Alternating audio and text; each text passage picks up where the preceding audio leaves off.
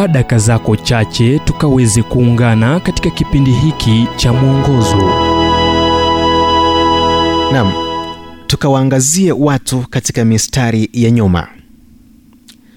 Kitabu cha warumi mlango wa kumi mstari wa 14 hadi 15 basi wamwiteje yeye asiyemwamini?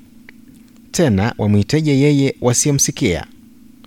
Tena wamsikieje pasipo mhubiri tena wahubirije wasipopelekwa? Kama ilivyoandikwa ni mizuri kama nini miguu ya wahubirio habari ya mema?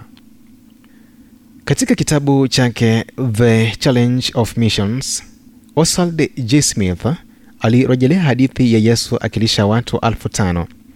Yesu alichukua mikate na samaki na kuibariki na wanafunzi wakaanza kugawa chakula.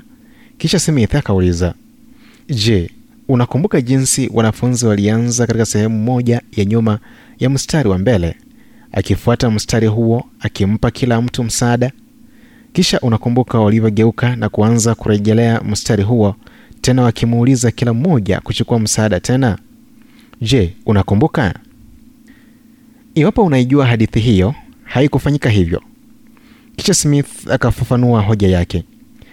Iwapo wangefanya hivyo wale waliokuwa katika mistari ya nyuma wangekuwa wakiinuka na kulalamika kwa nguvu.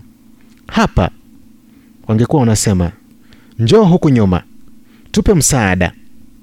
Hatujapata chochote tunakumbwa na njaa. Si vyema. Mbona watu katika mstari huo wa mbele wapate msaada tena wakati sisi hatujapata hata wa kwanza?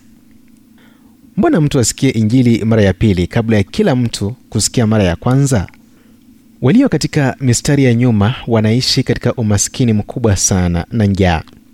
Wengi hawajawahi ona bibilia wala hata kujua yesu ni nani na kudhani kuwa mungu ni mtu asiyejali machungu yao.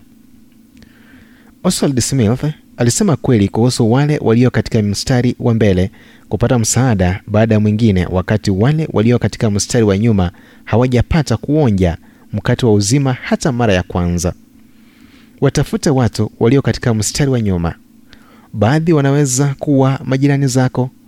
Karibu sana kuliko unavyofikiri. Ujumbe huu umetafsiriwa kutoka kitabu kwa jina strength for today and bright hope for tomorrow kilichoandikwa naye dr harold sala wa guidelines international na kuletwa kwako nami emmanuel oyasi.